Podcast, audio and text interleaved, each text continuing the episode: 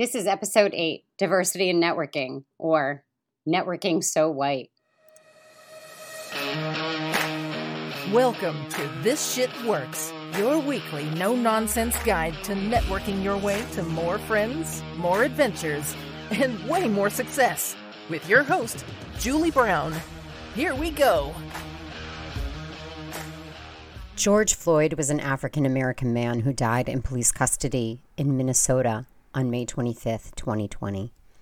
His brutal and unnecessary death, which was caught on camera, resulted in a sea change in public attitudes regarding racial and social justice. As the Black Lives Matter protests took place across the United States and the world, I had a moment of complete and utter clarity.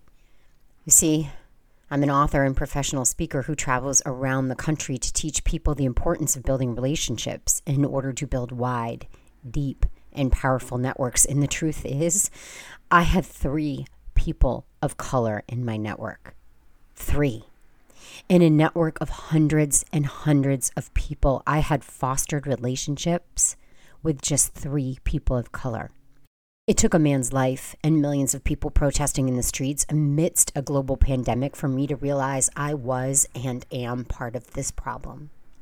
You see, our networks, they influence the way we think and they 100% control who we can give opportunities and assistance to. I knew this, but what wasn't clear to me until this moment of clarity that I described was that by being silent, by creating my power network out of people who look just like me, I was upholding the centuries old system of inequality. With this realization, I decided to reach out to my contact, Cleone Mainville, the founder of Outcome, a productivity and time management coaching business for busy professionals and entrepreneurs, as well as the founder of DICE, which is a grassroots group committed to assisting communities in demonstrating their respect, appreciation, and value for diversity and inclusion. To be honest, I was nervous. I'd actually never met Cleone. She had seen me speak at a women's event the year before. We connected on LinkedIn and had exchanged some emails back and forth, but we hadn't met.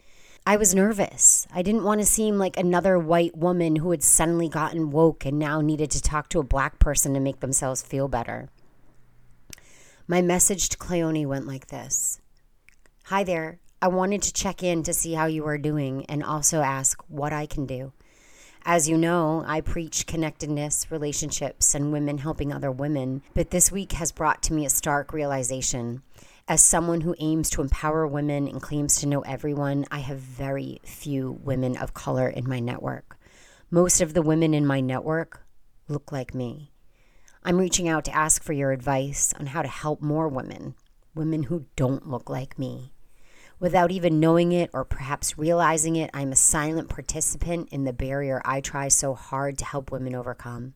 Knowing your background in diversity and inclusion, I thought you would be the best person to reach out to to give me advice on where to start. Thanks so much. Cheers, JB. I hit the send button and waited nervously. Here's the message I received in return that same day. Julie, thanks for reaching out, and I would love the opportunity to speak with you since my networking experiences are often segregated. I'm either one of the few people of color in the room or one of many. There is no in between. When Cleone and I talked, I asked her where I could begin and how I could possibly start making a difference. She asked me to start by embarking on a 30 day learning journey, to spend the next 30 days educating myself to better understand race and my place in this discussion. So that's what I did. I read books, I watched documentaries, I listened to interviews, and engaged in honest conversations with people both inside and outside of my network. There is a quote from Maya Angelou that says, Do the best you can until you know better. And then when you know better, do better. This journey of learning is my way of knowing better. And bringing this series on diversity and inclusion to you is my way of doing better. From the day I sent that email to Cleone, we have had an ongoing dialogue discussing networking, race, the lack of diversity in most formal corporate networking events and programs, but also the powerful ways in which affinity groups provide a comfortable space where everyone feels that they not only deserve a seat, but also belong at each and every table. After one of our conversations, Cleone introduced me to Pearl Farquharson, who is not only the founder of Designed by Delsey, a boutique wedding planning and design firm, but the creator of Toast, the Empowered Black Women's Collaborative. The purpose of Toast, which means to obtain anything, start thinking, is to provide an outlet where women can empower each other and establish relationships and friendships that carry on throughout their personal career and entrepreneurial endeavors. I have asked both Cleone and Pearl to join me today to have a conversation on networking, race, and how we can not only develop a more diverse personal network for ourselves, but how we can work to start creating more diverse networking opportunities for all. Hello, ladies. I'm in love with both of you. Thank you so much for being here. Cleone, you, you know, we haven't even met yet. I felt like we met. You saw me on stage. I'm so glad you reached out to me afterwards because without you having done that, we wouldn't be having this conversation right now. And I'm forever grateful for that. Julie, thank you for trusting us with this conversation. Thank you for trusting and reaching out to me for whatever you heard or saw. I felt it from the stage. When you said we've never met, I was like, we haven't? Because I felt, I literally, I was like, we haven't? Because when she does an event, Pearl, you swear she's only talking to you. I was cracking up. I'm, she's a comedian. Like I'm tearing up and everything. So I literally did not realize that we had not met. I kid you not. So thank you. And maybe this is what I felt when I met you on stage. I connect to people's energy and vibe and most important, authenticity. And for you to reach out when you I'm not saying the most vulnerable because I know you've had a lot of different challenges, but felt vulnerable in that space and then Pearl trusting me to connect you with Julie. I thank you both. I really do. I'm so blessed to have you in my network and new friend Julie, old friend Pearl. Thank you so much. I'm so glad to see you both together. I knew you would hit it off. How do you two know each other? I, how much do you want to know? Short story. I attended one of her events. The background story might be intriguing to you as to how I ended up at that event it was me needing to network, and my networking spaces were predominantly white, and I wanted to be around people that looked like me and had some shared experiences. And I saw her toast event on Facebook, and when I saw the image, I was like, "Yeah, right. She must have gotten this from like some um, picture stock or something like Shutterstock." I just did, you know, Shutterstock, and so I was telling Pearl, I was very nervous going to her event. I hadn't been in a predominantly black space in a long time. And I'm like, how am I going to be viewed? Will I fit in? And I show up there and I was like, oh my God, someone put this event together in such a meaningful way. And what I saw that she put forth, it was just magical. It was exactly what I needed. And all the fears I had about being in a predominantly black space, which I hadn't been in such a long time, was just completely alleviated. And I was like, I need to meet the woman who put this together. And so I approached her and I said, We have to meet, but I don't want to meet in a stuffy environment. Um, let's go hiking. And she agreed. and it was supposed to be what a an hour meeting. We hiked for two hours. Mm-hmm. We hiked for two hours. Yeah. So that's how we met, Julie. I have loved every conversation that we have had in preparation for this podcast interview. As you both know, this conversation has come out of me being uncomfortably confronted by the lack of diversity in my own network. We can't change what we refuse to see. So I refuse to not see it anymore. I'd love to know what your experiences are with networking groups that aren't affinity groups just general networking events? So that's a broad question, right? What has my experience been? So when I think about the growth and transformation in my business, I needed to network for different reasons, right? So when I first started, I needed to network to one, test out my idea around my business, and then two, to build courage to branch out uh, away from being an employee into being an entrepreneur. And so, in thinking about that beginning stage, I wasn't necessarily focused in on an affinity group at that time, but really getting to know people and expand my circle. I worked for the federal government for 17 years, and those were my people, but my business was going to be very different. So I needed a space as far as being in a different industry, a different mindset, and I, I really achieved that in those kinds of networking events, getting to know people, getting an understanding of who I would need to show up as an entrepreneur. As I moved through the growth process for my business and I needed some courage, I found the need to be around people that had my background, experience, and looked like me, but moving in that direction. And so that's when I, I reached out and attended one of Pearl's events. So I think depending where you are in your business and where you need to grow, then you are more likely to align yourself and find networking events that support that. So that was my initial experience. When you found these networking events that were helping you grow your business in the direction that you needed to grow, were these events diverse at all or were they not? Oh, absolutely not. No, no, no. They were predominantly white spaces. And I was one of few, or in, in several instances, the only non-white person. I'd rather say that it just makes it very clear um, in those spaces. In Boston, there is one networking event that's pretty diverse because it's it's hosted by a, person of color, and that space is pretty diverse. But other than that, I'm part of the National Association for Productivity and Organizing Professionals. That space predominantly white as well. And so I was definitely in the minority in those spaces. Clearly, I agree with you and concur. For me, my main um, purpose and priority for attending networking groups was about establishing connections, education in my market, which is event planning in the luxury market, uh, predominantly in the Boston market and all of New England.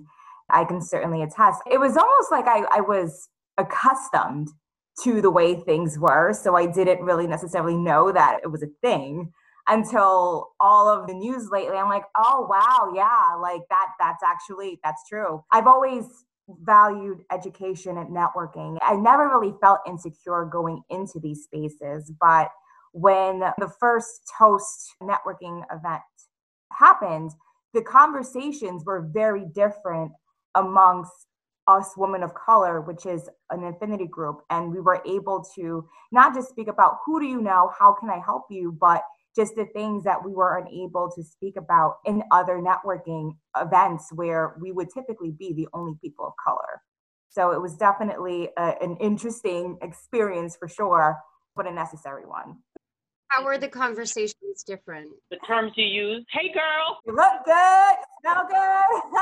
you know, and it's it's like talking what Pearl says, right? When you're in those spaces, I expected it. Like it's just something that you grew to understand. To understand that you would be the only person of color at that event. Is that what you're saying? Yes, hmm. yes, or one of few. Hmm. It's yes. I mean, when you say it, it's like, yeah, but yeah. Um, when it's different, you're like, oh, okay, this is kind of different.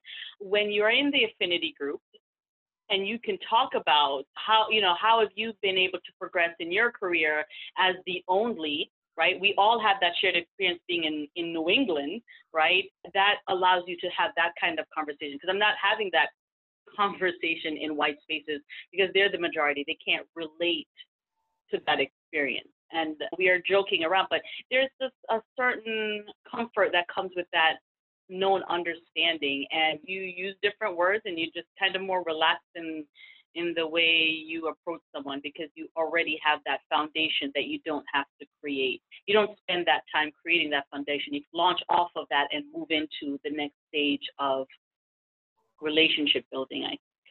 you come in with a shared experience when you go into a room of white people you don't automatically have that shared experience of navigating a professional field as a black woman but you have that you have that commonality when you enter in an affinity group I would, at least for me i would say yes pearl you said i've always valued education and networking and i think everybody always says you got to get a good education. I don't know anybody other than me who's like, education is okay, but you, it's the people you know. Like you have to network your face off. So, where did that come from? So, I owe that um, to my Jamaican mother. And I'm sure that Cleone can agree with this. I am a first generation born here in the States. My entire family is from Jamaica.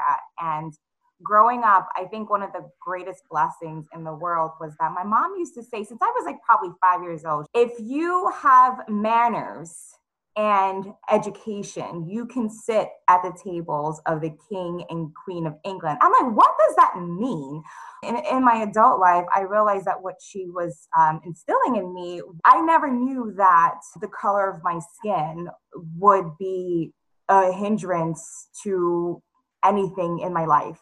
My mom, I'm grateful that she instilled education. So I prided myself on what schools can I attend. I graduated from one of the top universities for hospitality. I was grateful to have mentors in the Boston market that introduced me to other professionals that could advance my career. And so I always felt that that was absolutely necessary. I think that everyone's experience is very different. I realize that there are very real things that do come into consideration when talking about um, the progression of African Americans and particularly women of color in the workforce. But I do feel that no one can take away what you know. And I think that the secret to leveling the playing field is to truly become excellent at what you do. And I've always wanted to instill that in my work, uh, my product, so that anything else really didn't matter. And that would promote the conversation. I want to bring the conversation back to networks and diversity. What do you think are the actionable steps that people can take to really figure out how diverse their networks are? Because for me, it was shocking. What I did was I made a list of everybody I knew, and then I looked at them and I was like, hmm, three black people. And one of them I haven't even met, which is Cleone. We had only talked online that's how I did it. Is there a better way for people to really look at eh, how much they've worked to diversify their network? Um, you know, LinkedIn is is my best friend. I'm an introvert, and all this networking thing was very abstract to me. I'm like, what is this? What does that look like? What should it be? So having my social media platforms, LinkedIn and Facebook, allowed me to have a visual representation of what this network thing is or what it should mean. So when I looked at LinkedIn, I was able not only to see the diversity in culture and ethnicity, but even in skill set, right? Here I was, perfect example. Look at your social media, see who are true connections, not the ones that you just kind of um, pulled in.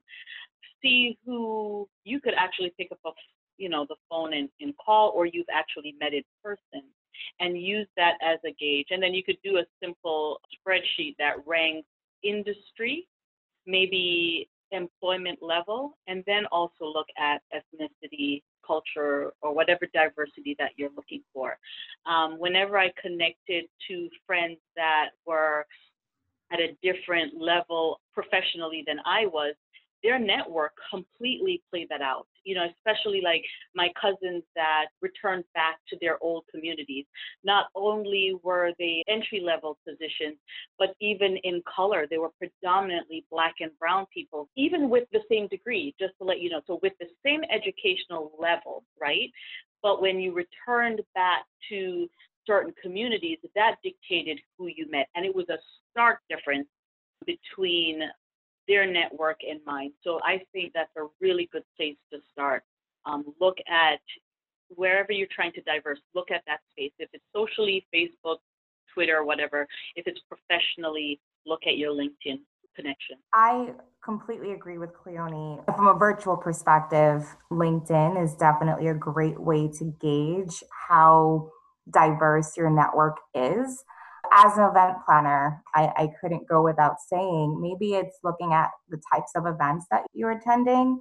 Are you staying within what you know? And it's human nature, absolutely. Like if something interests you, if you're familiar with it, you're going to gravitate towards it. But If you are an organization or an individual organizing an event, there are a couple of strategies that I take with my clients. For example, who are the speakers? Who are the presenters? Is there a diversification in, first of all, race and ethnicity, but also there is beauty in diversifying um, different viewpoints.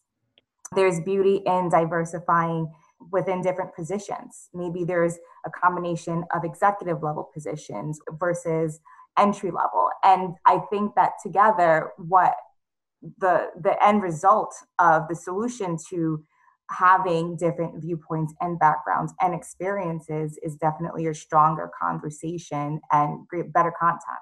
I would certainly work with them um, looking at what type of events are you going to? And in addition to Cleone's thoughts about looking within your LinkedIn. We might have to branch out of our normal industry organizations in order to be able to do that. And that might just be the case. It's not uncommon, as you've observed in your particular industry, to go to events, especially operating at the high level that you do, Julie, to go to an event and see that it might be a certain race or gender.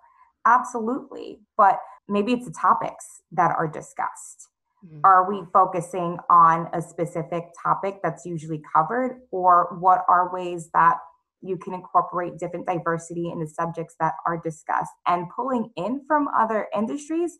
That's actually a benefit. The organizations that you are a part of, besides Toast, because that's yours, do you let the the people who are putting the events together know that there is a lack of diversity in their speakers or their panels or even their memberships? Have you gone so far as to say this is not a very diverse environment for your members?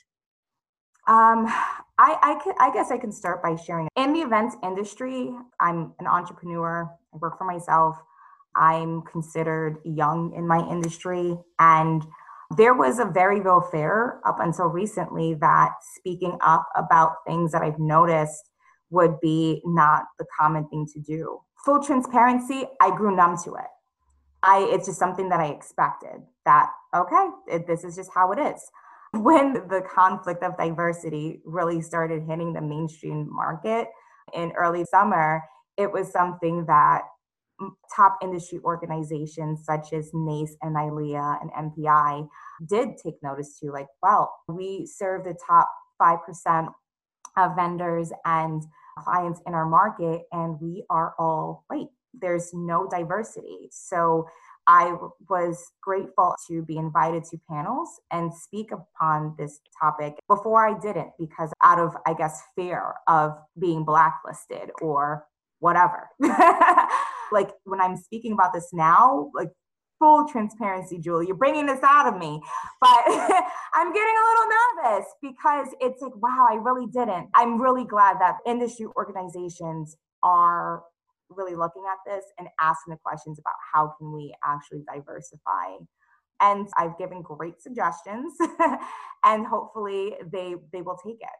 And again creating a welcoming atmosphere i think is super important as well. And I understand that one might not feel comfortable going to a space with people that don't look like them, but creating the environment where you're intentionally inviting, going out and finding affinity groups that that's that's a jackpot. And I'll piggyback off of what Pearl said in response to your question. I don't think that it should be our space to call it out, right? Because we're already in the minority. We're already trying to make space for ourselves much less do a recruitment. I think it is the job of the majority to say, you know what, we're missing out on something because this space is so homogeneous. And so that I would be introducing that kind of perspective because there's one, you want to create a welcoming space, right? But there's two, really educating these groups to say that you're missing I think this is a work that you use, Pearl, a texture you're missing a flavor. You're missing a three dimensional experience if you continue to operate like this. It is hard for the majority to know that they're missing something. It's because you don't know what you're missing. You don't know what you don't know. but I promise you that there is a level of richness, excitement, innovation that is truly missing from your spaces. We mm. know it because we've been in your spaces. But you all, and I'm being very general and I apologize to your audience, but I promise you that there is something that is missing from your spaces and you are to advocate for it. You deserve, you deserve that. It's not always shining the light on the brown and black folks that have not gained entrance into these spaces. If that's too big of a gap to bridge or a level of understanding to be passionate about, then be passionate about your own experience and that you're missing something that makes you less prepared to be a global citizen, period.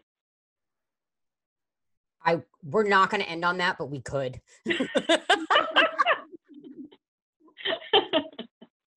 not going to end on it because I want to ask Pearl to tell us about Toast, what that is, what it stands for, and how you put together this amazing group and how it's grown in just two years, right?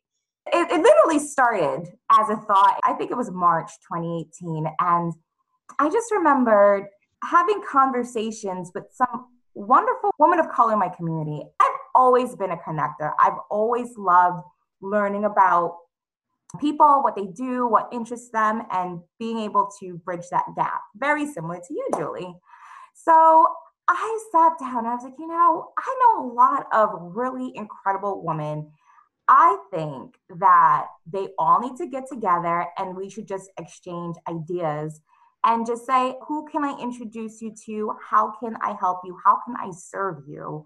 And just get together for brunch. And I decided on brunch selfishly. You can't have a bad day with a good brunch. So I was like, we're gonna meet over brunch mimosas because it's acceptable any time of the day. Anytime. So, anytime, anytime. Roll out of bed, make one. and um, if if anyone knows a little anything about me, I can't do things on a small scale. So it was supposed to be five to ten women in a restaurant around the table, just chit chatting, and then I just started thinking, wow, like what if I were to open this up to girlfriend to tell girlfriend to tell girlfriends. And I just kind of put it out there.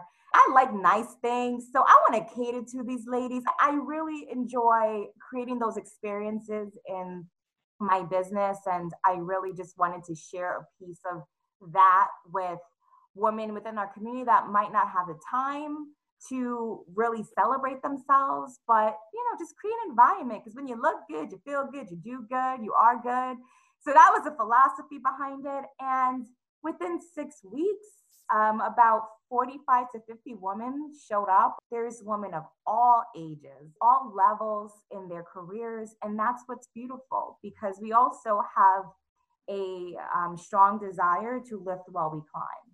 I was grateful that there was a person in my life, a Caucasian woman. She was my first client and she opened so many doors for me. I sat around her table during Jewish holidays and I learned the principles that they practice, being able to open doors, lifting while you're climbing. And these are things that I was so passionate about sharing within our community. And I realized too that the women within our community were equally as passionate. Every season, we've delved deep into talking about subjects that impact us both personally and professionally whether it's wellness, um, mental wellness, embracing change, uncomfortable conversations that we really need to have.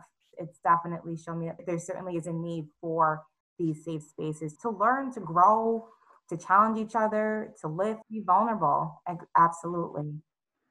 Cleonia, the beginning of this conversation, you mentioned how you found out about Toast and then you reached out to Pearl and you were afraid I could see me having trepidation going into an all black event. Can you tell me a little bit about why you were nervous, where that comes from? So, and it's funny because I didn't realize it until I was making the drive down there and even picking out the clothes that I was going to wear. So, the messaging that you get about people of color, we all get about people of color, right? It seeps into your soul through the lies you are told through your education, the images that you see on TV. I hadn't been in a predominantly Black space outside of my family and friends. I had not been in that space as a professional, as an entrepreneur, and showing up as a new version of myself in a space that I haven't been in outside of the security and support of my family and friends made me feel a little bit vulnerable um, and just not knowing what to expect. And just like you and like everybody else, you go into those spaces and you're like, all the things that I've been told is a lie. There is mm-hmm. support here. There is sisterhood. I was just so grateful for Pearl creating that space and creating that environment. I don't even think I knew outside of if you unless you asked what people did, you just didn't know. Like it wasn't, you know, you kind of flashing your resume or what you did. And actually I find that in other spaces, right? Like, oh, what do you do? And you know, where are you? But in here, unless you ask, it wasn't that she said you're not supposed to, but we wanted to connect as women and sisters first before you started to floss for a lack of, lack of better. See, floss I wouldn't use in a predominantly white space. I use that in predominantly black spaces. So you know. Um, what does it mean? Because I clearly don't. I know.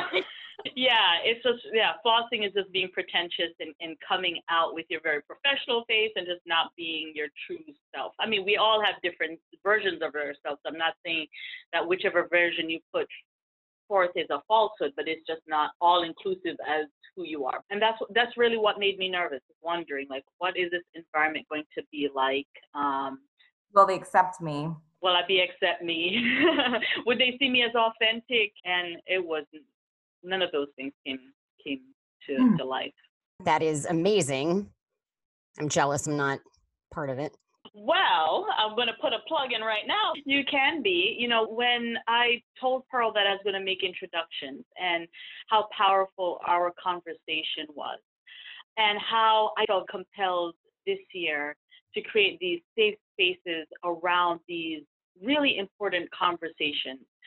I asked Pearl, is there a space in what you do to create that for us. I know you've done that, at least from Toast, which is a predominantly Black space. Would you be willing to explore this idea with you, Julie, about creating this conversation that we're having right now with your audience? Because there is um, a three dimensional experience that I think can only be had when we can connect with each other, not in our professional spaces or our professional version of ourselves, but us in this sisterhood, right? And allowing us to expand this conversation that we're having in a way that only Pearl can do because I trust her so much when it comes to creating that environment and experience. We have to come to her table ready, open for it to really happen. It could fall flat if we don't come with the, the, the right openness. I cannot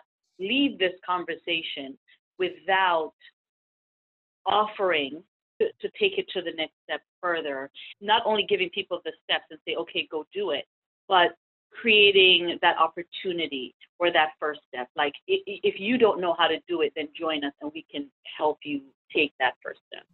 I think that's amazing. But Pearl, are you up for something like that? Yes, like a reason to party and yeah. For the listeners, Pearl just fixed her hair when she said it. Yeah, you need to see that. like, yes, a reason to party. Yeah. You know, get all that. Hang out with Julie and Cleone for the day. Uh, yeah. People like me have so much to learn. And I I told you, Pearl, when I talked to Cleone that first time, she sent me on a 30 day voyage of knowledge. And I'm so grateful that she told me to do that. And I'm still doing it. I thank you for that. You have opened my eyes to so many things that I was unintentionally blind to. So I thank both of you for that. Before we end the conversation, I'm going to ask two things. One is last things to say to the listeners. And then the second one is we're going to talk a little bit about your preferred drinks because I was really hoping one of you would say Jamaican rum and neither of you said it. That's people, I mean, that's like in our DNA already. that that burns my chest. I can't handle a Jamaican rum. Oh. Ooh. That white rum, I have to. Oh, Every time I go to Jamaica, the resort that we stay at gives us a huge bottle of Appleton's Reserve, and I Yes. wrap it in my clothes and I put it in my luggage, and then I like sip on it until the next year when I go back to Jamaica. you're good. You can buy it here, but it just tastes better if it's smuggled out of Jamaica. It tastes better, right? Yes, yes. Okay, so just one thing to leave with the listeners. Yeah, for me, I'm a safe space. Any questions, regardless of how outlandish or ignorant you think it may be, I'm a safe space for you to ask that question. And if your audience has that someone in their life, take advantage of that, but you must do something in return, whether it be a commitment to continue your learning or a commitment to actually take a step to make something different, but you cannot just take, take, take, hear, listen as an observer. It is not respectful. It is not fair. I just could not imagine that. And I would not want to contribute to any conversation and have my openness give others permission to do that to someone else. So whenever you approach someone of color and you're looking to learn from them, either do a little reading or research in advance so that you come to that conversation informed, or when you leave that conversation, you share what your commitment is around utilizing that information that they have shared. Oh, that was good, Cleone.